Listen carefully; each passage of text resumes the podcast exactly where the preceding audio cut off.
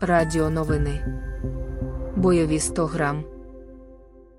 Співвласник Монобанку розповів, що тепер, в ресторанах, де використовується їхнє кю ар-меню, одразу після чайових офіціантам і барменам з'являться бойові, які будуть збиратися на нужди якихось військових. Підпиті громадяни побачать таке після розрахунку, ще й розшарять друзям, що вже мають бойові. І в те це ка відправлять, з вимогою їх не мобілізувати, вони вже в бою, практично на передовій.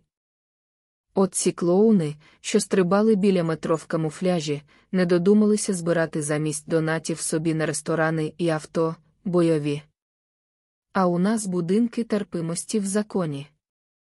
Теж можна було б після розрахунку за послугу додати бойові. А ще можна було б пропонувати гандони в оливі, гроші за які, ну ви зрозуміли. А наркодилери що не люди.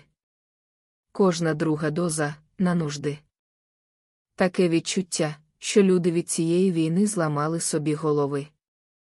Кожен другий почав сприймати цю війну, як гру, як якийсь квест, якому не завадить сільський креатив. Бо нудно ж, кожен день одне і те саме – обстріл, смерть, смерть, обстріл – докучає все творчим людям.